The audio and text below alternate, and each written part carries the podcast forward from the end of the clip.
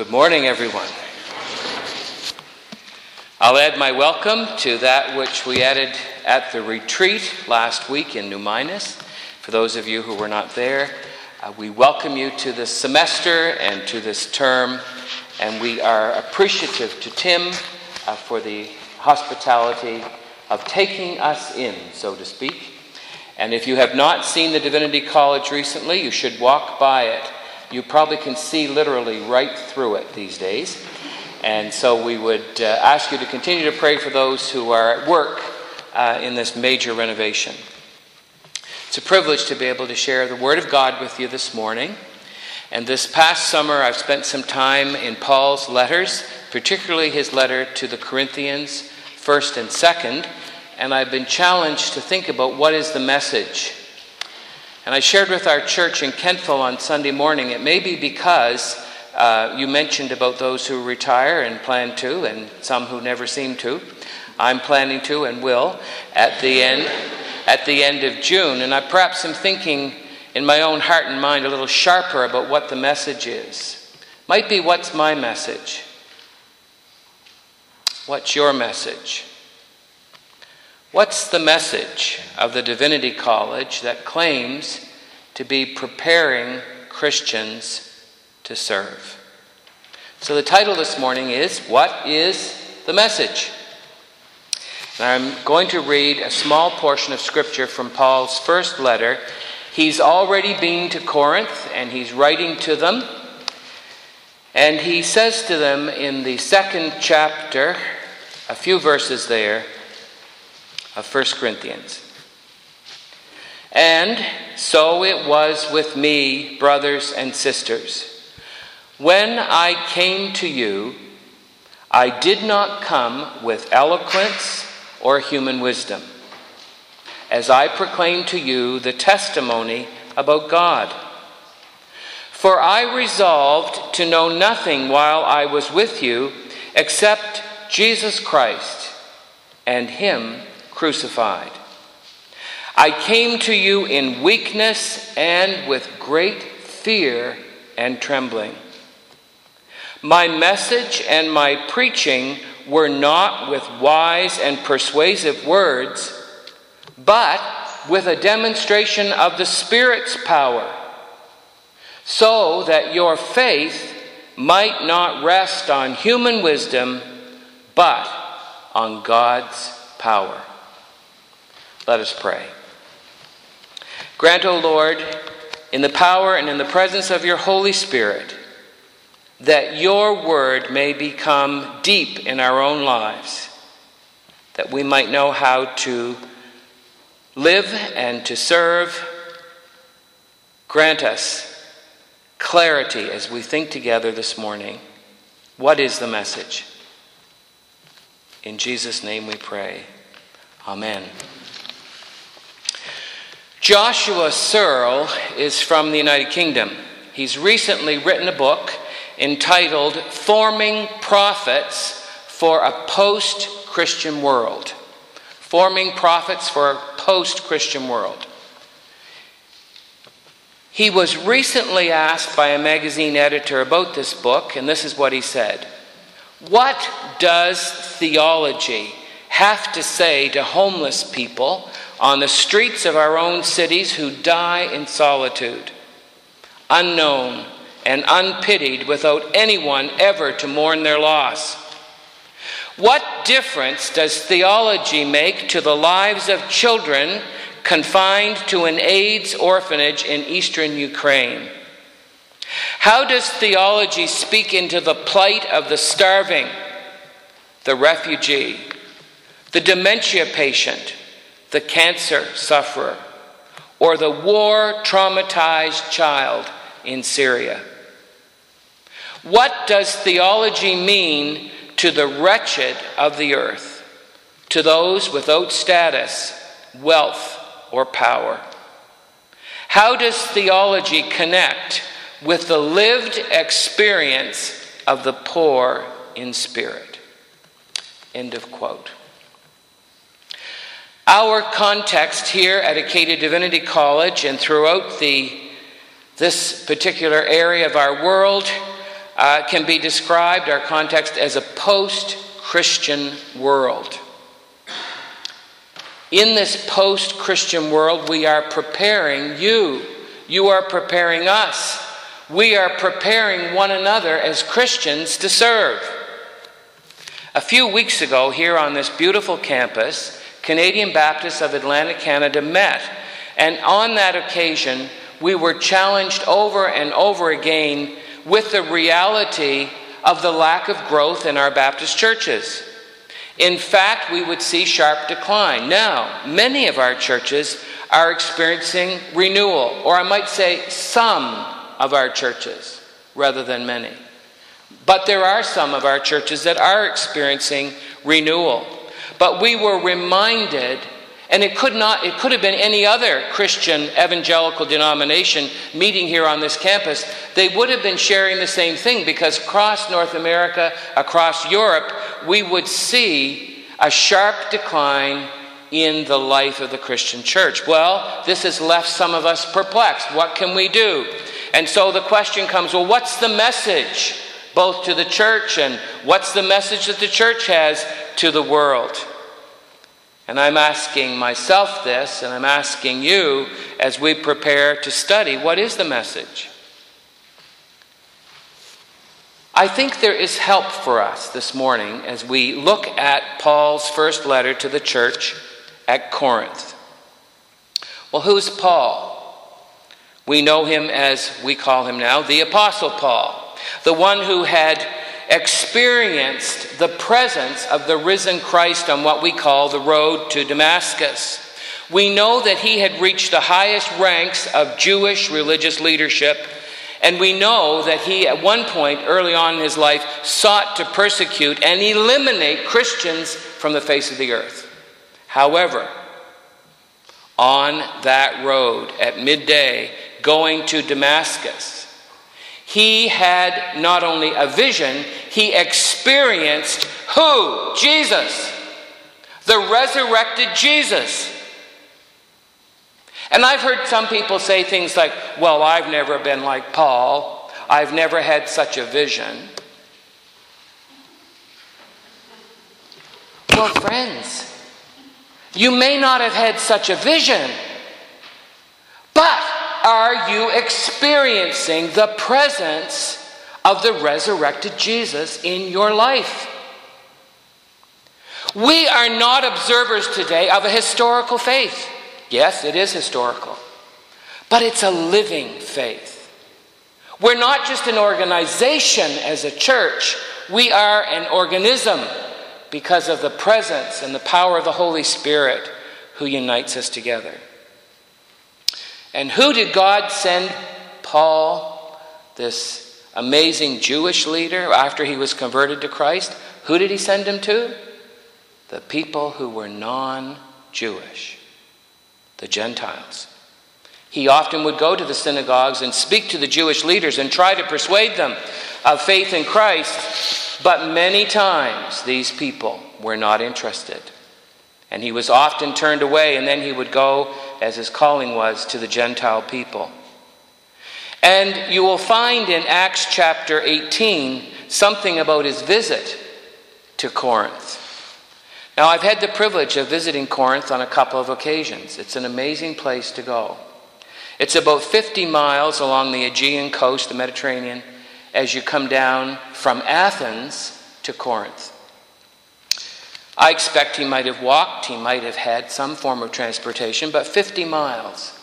And he made his way from Athens to Corinth. Corinth was much larger than Athens.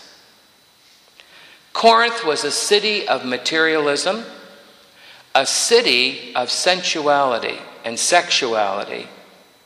And atop a large hill known as the Acropolis of Corinth was the temple of Aphrodite with its over 1,000 consecrated temple prostitutes.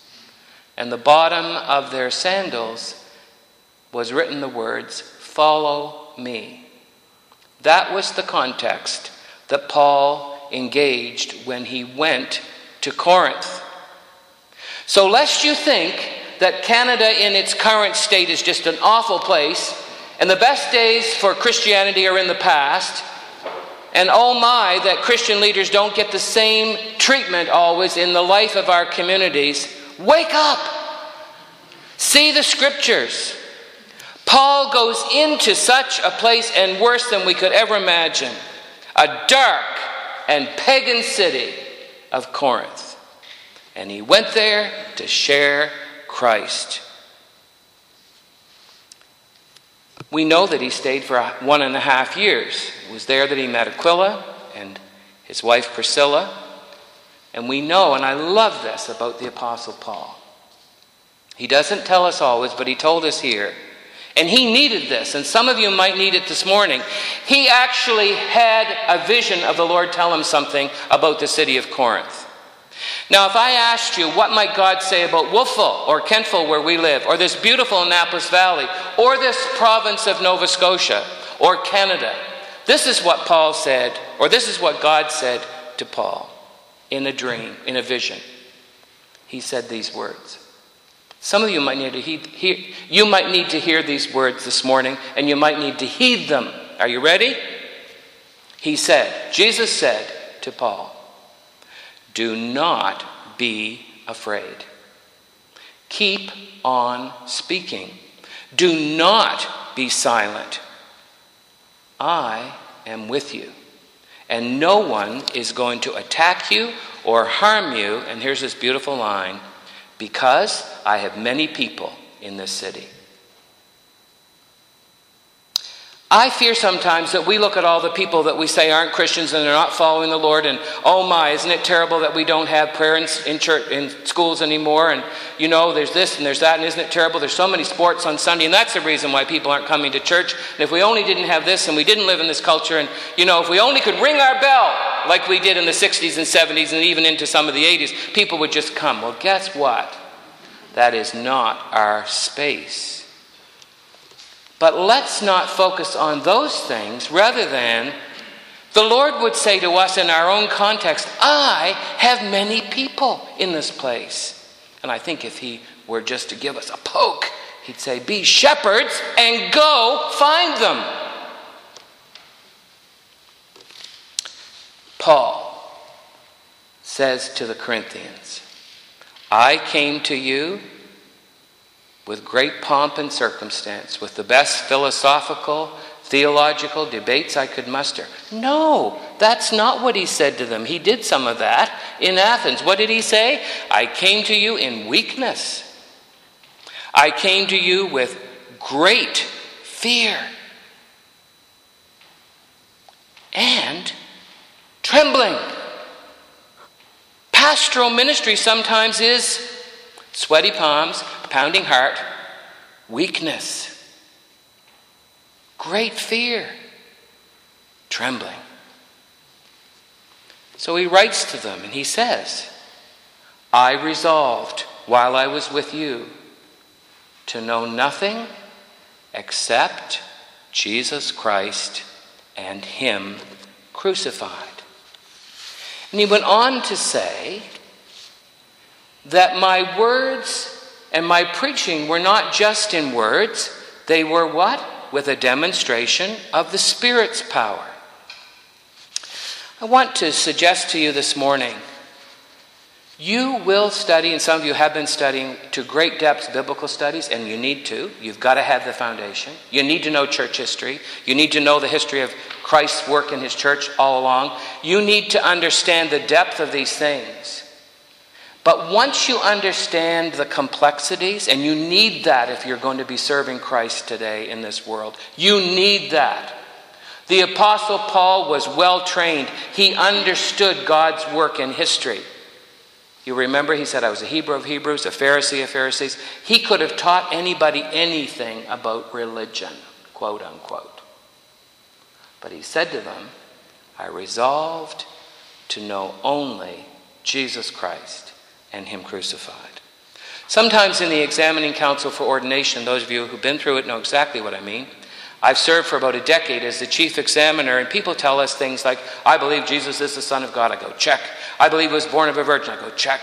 Then I say to them sometimes, tell me, What is your favorite gospel account of Jesus dealing with people? Bring it down. What did he say to children when other people wanted them to go away? Let them come to me. What did he say to the woman who was caught in adultery when her accusers were marking all kinds of things in the sand and planning perhaps to stone her? Until one by one her accusers went away, and he said, I don't condemn you either. But he did say, Go and sin no more. To a religious leader like Nicodemus, what did he say? You must be born again. You have to have the experience of a rebirth in the Spirit. What did he say to those rugged fishermen down by the shore? Come, follow me. I want to encourage you to know Jesus, not just the doctrine of the humanity of Jesus and the divinity of Jesus and how these things come together. I want you to know Him and what He is like and how He deals with people. I have a sense that if Jesus came to Wolfville, He'd hang out in places that we don't. Think about it. And I have a sense that if he came to Wolfville and hung out in places that we don't, that some of us would wonder what he was doing there. Just like people asked him, Why are you going to that party? Why are you hanging out with those people? He was criticized by religious people, but he always knew who he was. He knew what he was about. He knew how to handle people, and he always spoke with grace, but he also spoke with truth and to the woman at the well that he went looking for, who had many husbands, and she wanted to talk theology. Some of you people think we should worship in Jerusalem, but we think we should worship on the mountain. What do you think? He said, By the way, you've had a number of husbands, and the one you're with now isn't your husband either. What do you mean, Jesus? He has a way of cutting through everything in your life and mine and getting to the point. And I might say to you this morning, what's his point to you today? What's he got to cut through to get to you? What would you defend about yourself that he would just say, Harry, forget all that? It's this I want to talk to you about in your life. Or that. We love him, but his presence makes us sometimes quite uncomfortable. But he said, I only wanted to know about Jesus. That's what Paul said. I want you to know him. Then he said about his crucifixion. Now, in theology class, you'll study all about the efficacy of the cross and you'll study different theories of the atonement and what was really going on there. And, you know, did God really cast all his wrath on Jesus? And you'll go through all that, and you should. And you'll wrestle through all these scriptures. But the efficacy of the cross of Christ simply is through the shed blood of Christ, our sins are forgiven. We don't preach much about sin anymore. I have sin in my life. Not only my nature, but I act, I think, I do. And sometimes I leave things undone, and I need the Spirit to point these out in my life. I'm not your convictor of sin. I don't think you are mine, but I'd like you to tell me if you see me sinning. Would you ever say that to a group of people, Harry? Yes, I'm saying to you this morning. Tell me, as a sister or a brother, come and say, What are you up to in this? I'd like to hear it. Would you give other people the permission to say to you? He also told them, and this is the part that I've been wrestling with in my own life these days. He said, My speaking and my preaching to you were not just in words, but with a demonstration of the Spirit's power. When we gather as we are here this morning, is there an expectation in your heart and mind that the Holy Spirit is meeting us here? Is there an expectation in your heart of His work? Well, you might say, well, what could we expect? Well, that depends on your denominational perspective sometimes about what we expect from the Holy Spirit and what we sometimes will allow. But biblically, what we all agree to is it's his job to convict people of sin. Jesus said, He will convince the world, He will convict the world of sin. Jesus said He will also convince or convict the world of the righteousness of Christ.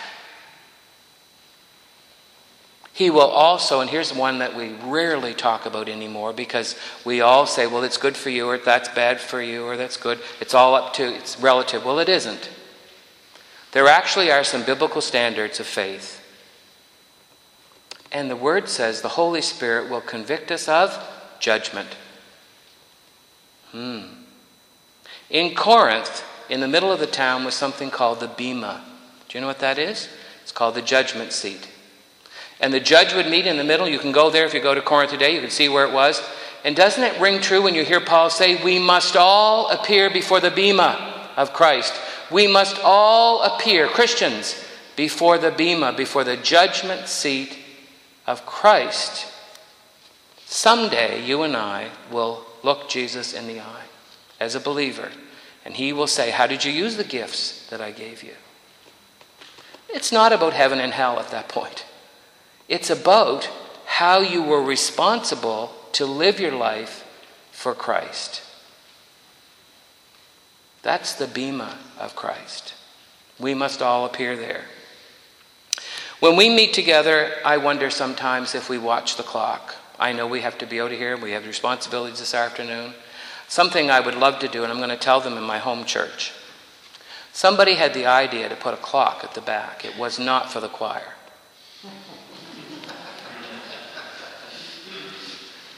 Now, we all do things decently and in order. We agree that we'll have a worship service for an hour on a Sunday morning. I understand that. But I've also been in the presence of the Lord among a people where time just got lost. We didn't just have a worship service, we had an encounter with the living Christ in our midst. And the time went away.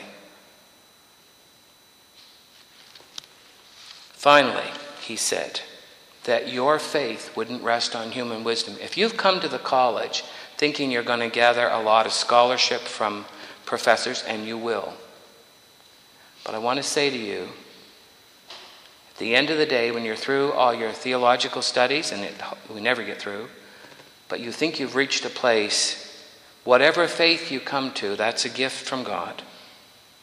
And it is simply, as 1 Peter said, Christ himself suffered on account of our sins, once for all, the righteous on behalf of the unrighteous. He did this to bring you into the presence of God.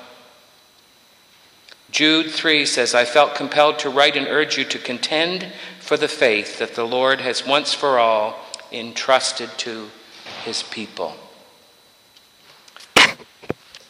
I am excited about what God is doing in your life, what He will do in your life.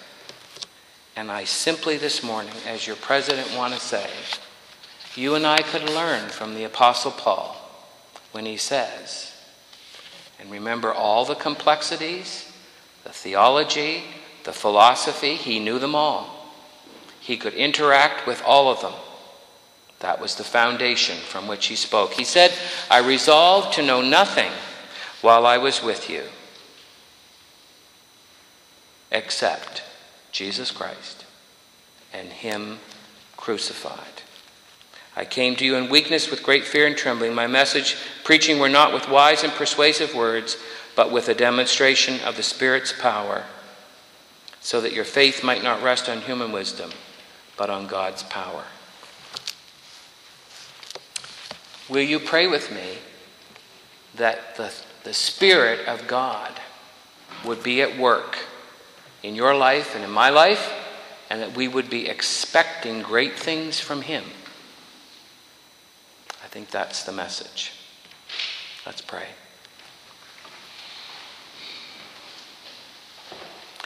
Lord, we do have much to say